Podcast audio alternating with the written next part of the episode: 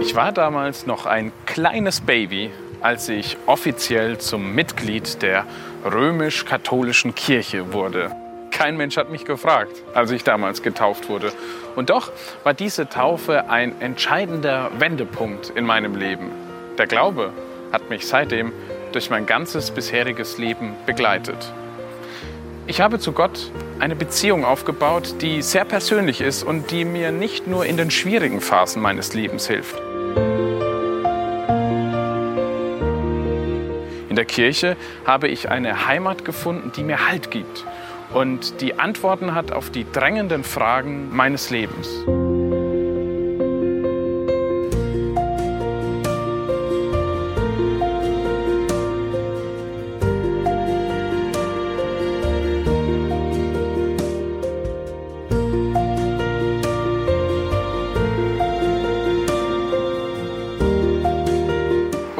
Werde ich sehr oft von meinen Freunden gefragt, was glaubst du eigentlich? Nun, ich glaube an Gott, den Vater, den Schöpfer, den Ermächtigen und so weiter und so fort. Das Glaubensbekenntnis haben auch meine Freunde schon sehr oft gehört. Aber was genau glauben wir da? Ich bin heute hier in Köln und werde genau diese Frage mit einem Mann besprechen, der den Glauben gewissermaßen zum Beruf gemacht hat. Sein Name ist Dominikus Schwaderlapp. Er ist Weihbischof hier im Erzbistum Köln und ich werde mit ihm Satz für Satz das Glaubensbekenntnis durchsprechen und ihm viele, viele Fragen stellen. Ich bin gespannt, was Weihbischof Schwaderlapp dazu zu sagen hat.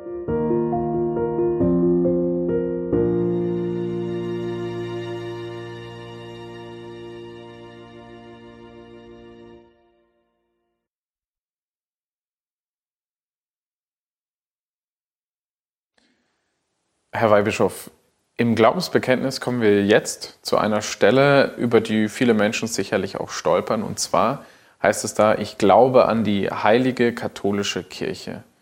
Das Wort heilig in Verbindung mit der Kirche, ist das nicht vielleicht angesichts der jüngsten Skandale so ein bisschen zu dick aufgetragen?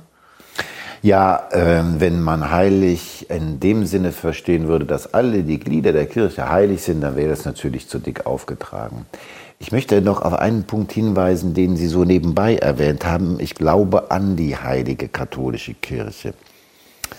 Im lateinischen Credo ist es etwas anders formuliert. Credo in unum Deum, ich glaube an einen Gott, aber dann ich glaube Credo Ecclesiam Catholicam, ich glaube die Kirche. Man kann das im Deutschen nicht so nachvollziehen. Ähm, das gibt es bei uns sprachlich nicht. Aber diesen Unterschied, einmal ist Gott ist das Ziel des Glaubens, aber ich glaube, die Kirche, also das ist nicht das Ziel des Ganzen, sondern eher auf dem Weg. Das ist der Weg zum Ziel. Das drückt sich schon in dieser Unterschiedenheit aus. Aber kämen wir zu den Attributen zurück, die heilige katholische Kirche. Apostolische Kirche gehört auch noch zu einig, heilig, katholisch, apostolisch. Die Kennzeichen bleiben wir bei dem heilig. Die Kirche ist heilig, aber nicht deshalb, weil wir so heilig sind, sondern weil sie von Christus geheiligt wurde, der für die Kirche, für die Glieder des Volkes Gottes, für die Menschen, die sich ihm öffnen, sein Blut vergossen hat und sie geheiligt hat. Und die, die Kirche ist deshalb heilig, weil eben ihr die Gaben anvertraut sind, die eben dieses heiligende Tun Jesu den Menschen zuwenden, die Sakramente, den Glauben, der Glaube, der zur Gerechtigkeit führt. Das ist keine Erfindung der Kirche, sondern ihr anvertraut. Die Sakramente sind keine Erfindung der Kirche, sondern ihr anvertraut. Und der Sinn der Kirche ist es eben, das, was die Apostel, deshalb auch apostolisch, auf der Grundlage des Glaubens der Apostel und der Verkündigung und der Autorität der Apostel, was ihr anvertraut ist, zu bewahren und zu den Menschen aller Zeiten zu bringen.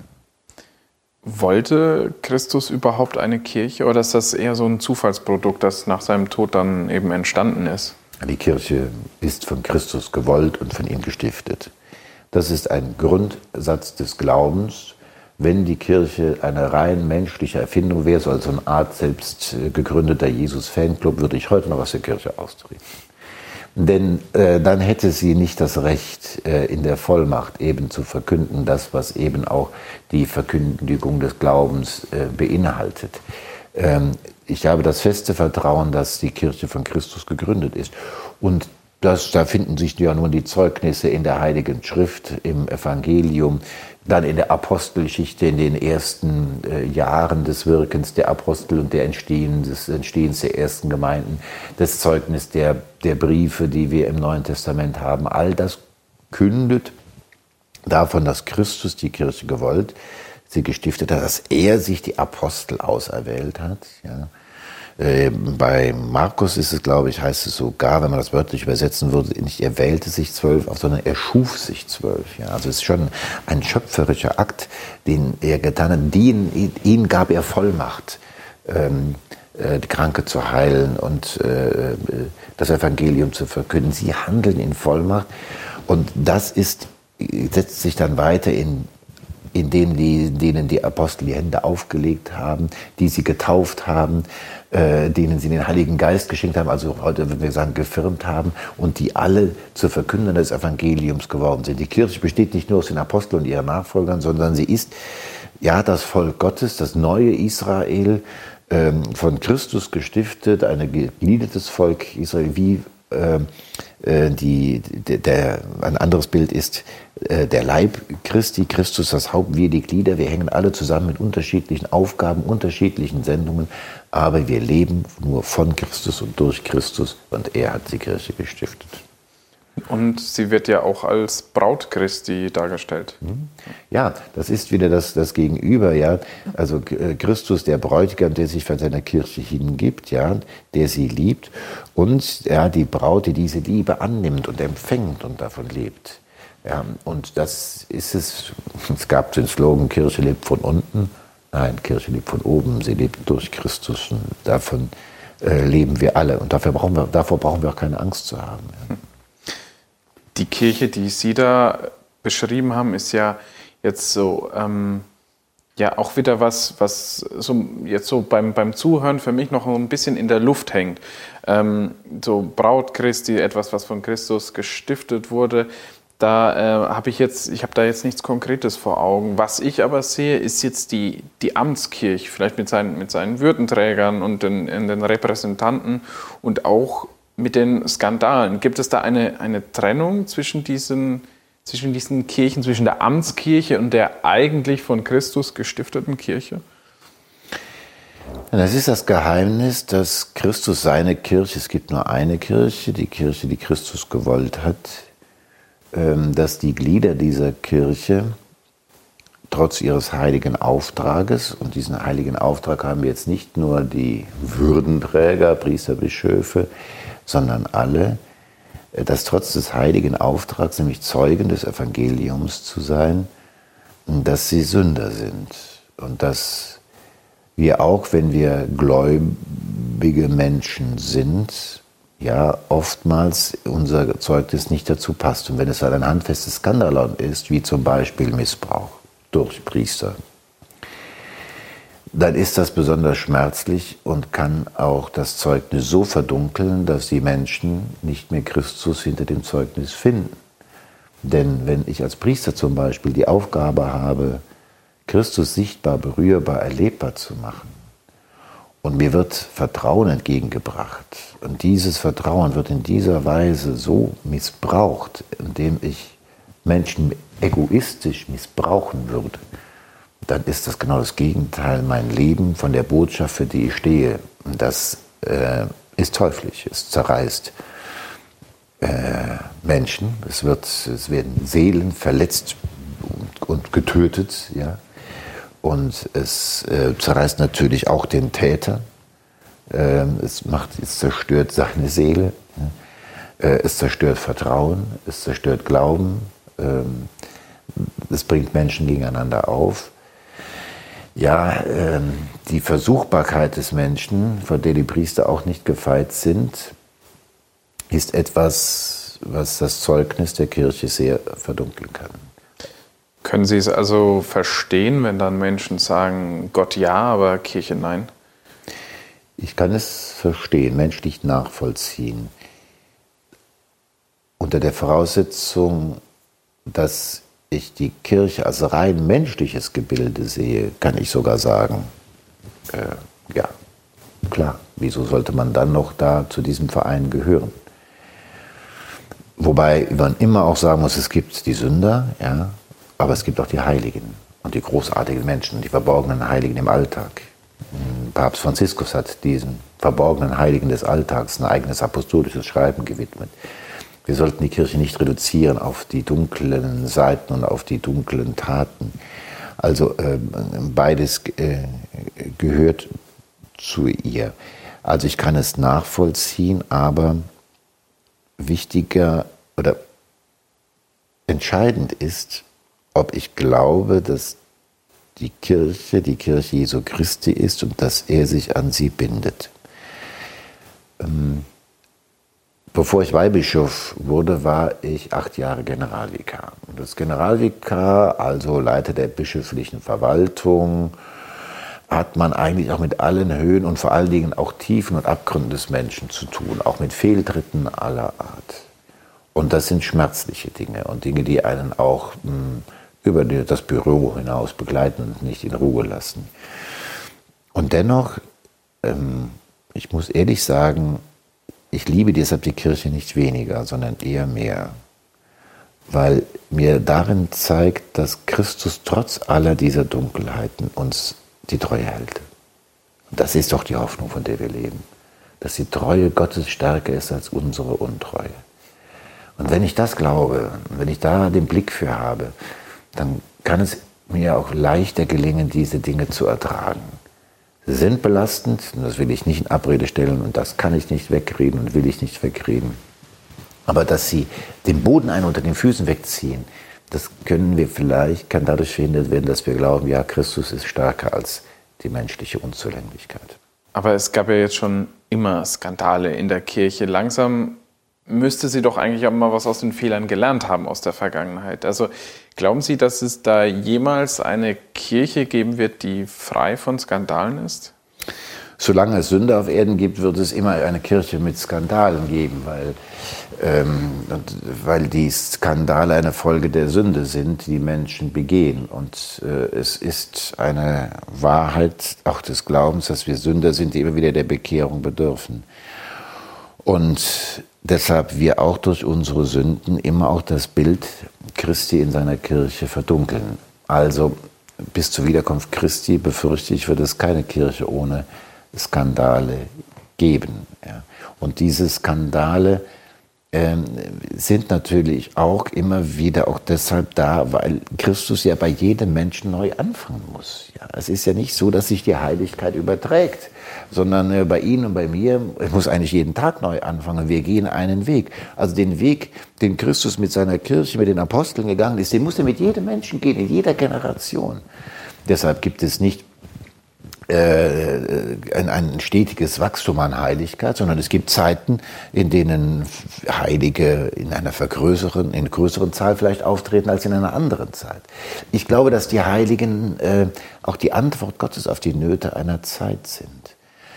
Gott lässt zu, auch Skandale und äh, Schwierigkeiten und Dunkelheiten, aber er schenkt uns dann auch Heilige. Nehmen wir nur die Reformationszeit die Zeit, in der die Kirche in Deutschland, aber nicht nur in Deutschland, auch in der es da viel Dunkelheit, viel Veräußerlichung gab, wenig ähm, äh, intensives religiöses Leben. Aber es ist auch die Zeit großer Heiliger. Äh, der heilige Philipp Neri, der heilige Karl Borromäus, der heilige Petrus Canisius und, und, und, und, und. Heilige, die dann tatsächlich für eine Erneuerung gesorgt haben. Also es gibt nicht nur die Skandal, La, die, ich weiß, die, die Skandale jedenfalls, sondern es gibt eben auch die Heiligen. Und das ist das Tröstliche und das ist ein Zeichen dafür, dass Gott auch in dieser Zeit uns nicht allein lässt, in der es scheint, dass es nur noch Skandale gibt. Als das Credo verfasst wurde, hat man sich ja darauf geeinigt, äh, dass man an die eine heilige katholische apostolische Kirche glaubt. Damals war es ja auch noch eine Kirche. Na, die, äh, die Einheit war von Beginn an angefochten. Ja? Also auch wenn wir die Paulusbriefe lesen, die sind zum Teil eine Antwort auf Spaltungen, die es in, der Gemeinde, in den ersten Gemeinden gab. Und der, dieser Glaube an den Gottessohn, der gekreuzigt, begraben und von den Toten auferstanden ist, dieser Glaube war von Beginn an angefochten. Und gerade in den ersten Jahrhunderten äh, gab es viele dieser Anfechtungen, die da auch zugeführt haben, dass äh, zu den Formulierungen des Glaubensbekenntnisses. Es gab zum Beispiel von Beginn an eine Versuchung, den Glauben an Jesus Christus zu verfremden, der bis heute eine Versuchung ist. Äh, das nannte man die Gnosis. Das heißt, hm, und ich muss etwas ausholen, um das zu erklären. Das griechische Denken der damaligen Zeit war dualistisch geprägt. Also der Geist ist gut, die Materie ist schlecht. Ähm, es gab da ein Wort, was ich fürs Studium äh, gelernt habe, was ich immer wieder anwenden konnte und einen dicken Eindruck gemacht hat. Summa sema tes psyches. Der Leib ist das Grab der Seele. Also der Leib ist das, was den Menschen einengt, äh, runterdrückt, klein macht. Der Geist, der muss von dem Leib befreit werden. Alles materielle, materiale, leibliche ist schlecht, ist übel. Der reine Geist, das Licht, das hilft. So in diesem dualistischen Denken, die gut, äh, der gute Geist, die schlechte Materie, hell und dunkel, ist der Glaube, dass Gott Mensch wird, also einen Leib annimmt, etwas Unerträgliches. Paulus spricht deshalb auch, ähm, dass die Griechen, Griechen diesen Glauben eine Torheit nennen ja, und für die Juden ein Ärgernis ist, die Kreuzigung, in der eben dieser Glaube auch gipfelt. Und so gab es immer wieder Versuchungen, diesen Glauben mh, etwas dem Zeitgeschmack anzupassen. Da gab es äh, die Arianer von Arius, die sagten, ja, Jesus war nicht Gott gleich, sondern nur Gott ähnlich. Nicht äh, Homoousius, sondern Homoiousius, also eine Ähnlichkeit. Wenn man das sagt, dann sagt man, ja, da waren, ähm, er war nicht wirklich Gott und so konnte man auch die Gottheit von diesem menschlich-leiblichen trennen. Er war halt eben ein besonders guter, auserwählter Mensch. Und das war eine Lehre, die damals auch die Politik, Kaiser Konstantin, ähm, sehr gefallen hat. Denn als Kaiser, der noch, als er Heide war, äh, göttliche Vollmacht hat, ja, der kann es mit einem gottähnlichen Jesus Christus aufnehmen. Aber wenn Jesus Christus wahrer Gott und wahrer Mensch ist, hm, dann steht der Kaiser klar darunter. Und so hat es in dieser Zeit eine große Verbreitung des Arianismus gegeben. Und man sagt, drei Viertel der Bischöfe waren Arianer geworden. Nur ein kleiner Teil hat diesen Glauben aufrechterhalten. Im Konzil von Nicea 325 wurde festgehalten, Christus wahrer Gott und wahrer Mensch. Ähm, es gab die Doketen, die sagten, ja, Christus war wahrer Gott, aber der hatte nur einen Scheinleib gehabt. Ja, dasselbe eigentlich umgekehrt. Er war nicht wirklich Mensch, hat auch keine menschliche Seele gehabt, er hat nur eine göttliche Seele gehabt.